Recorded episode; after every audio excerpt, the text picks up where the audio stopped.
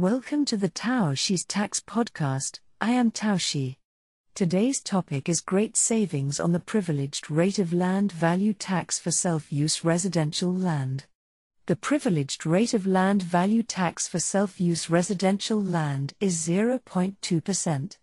The landowner should submit an application for a privileged rate to the local tax bureau at least 40 days before the collection starting date, September 22. If the conditions are met, the privileged rate will be applied in the current year.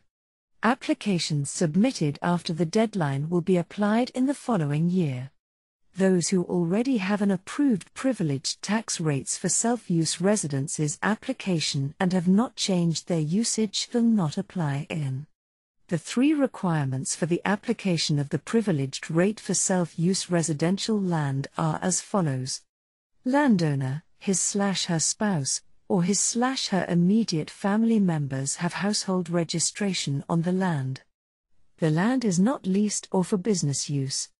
The house building on the land must be owned by the landowner, his slash her spouse, or his slash her immediate family members. Please also note the following two additional restrictions. Maximum allowed land area eligible for the application is limited to 3 acres for urban land area and 7 acres for non urban land area.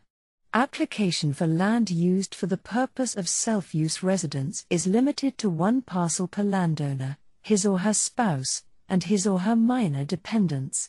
However, if the owner has more than two residential properties, one of which is registered by the owner, their spouse, or minor dependents, and the others are registered by either their adult children, grandparents, parents, or parents in law, the owner may still apply for self use residential land tax rate for more than two parcels. Friendly reminder Approved application will become void if you move out of your household registration. Please retain either the landowner, their spouse, or immediate family members in the original household to avoid losing your rights.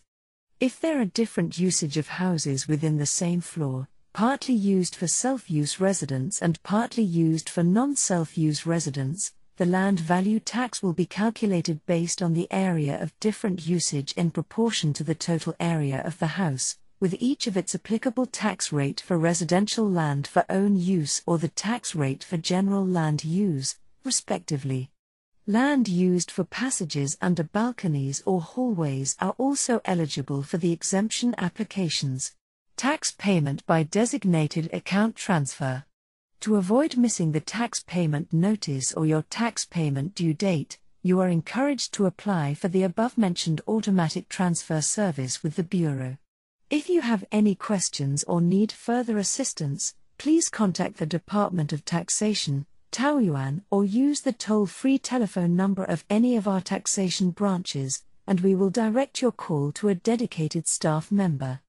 I hope today's topic is helpful and thank you for listening to Tao Shi's Tax Podcast. See you next time.